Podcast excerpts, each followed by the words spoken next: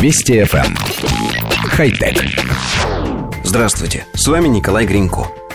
Современные гаджеты просто обязаны быть устойчивыми к механическому воздействию. Мы не расстаемся с ними ни на минуту, то и дело достаем из карманов и кладем обратно, ежесекундно рискуя уронить. И если устройство не выдерживает падения, грош ему цена – Производители традиционно решают эту проблему, что называется, в лоб, пытаясь повысить механическую прочность гаджетов, применяя литые металлические корпуса, ударопрочные стекла и устойчивые к сотрясению электронные компоненты. Однако появляются первые попытки создать превентивную защиту. Конечно, заставить выскользнувший из рук смартфон зависнуть в воздухе, не долетев до земли, пока невозможно. Но можно хотя бы попытаться сделать так, чтобы он грохнулся о кафельный пол не экраном, а каким-нибудь менее хрупким местом. Какое-то время назад мы встречали новость о реактивной системе. Телефон, падая, должен был извергать струи сжатого воздуха, вращаясь вокруг оси. Сегодня сообщение о более реалистичной конструкции.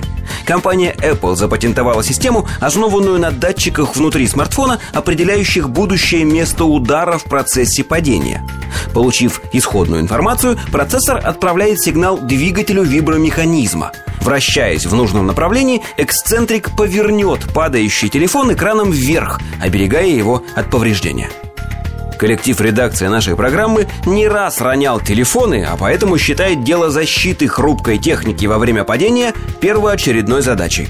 Однако смущает вот какое соображение. Для того, чтобы вибромотор смог повернуть летящий гаджет за доли секунды свободного падения, масса вращающегося внутри груза должна быть достаточно большой. Соответственно, мотор должен быть мощным и тоже большим – Аккумулятор также придется увеличить, а это утяжелит вращаемый аппарат, и опять потребуется наращивать массу эксцентрика. Получается замкнутый круг, и вырваться из него невозможно.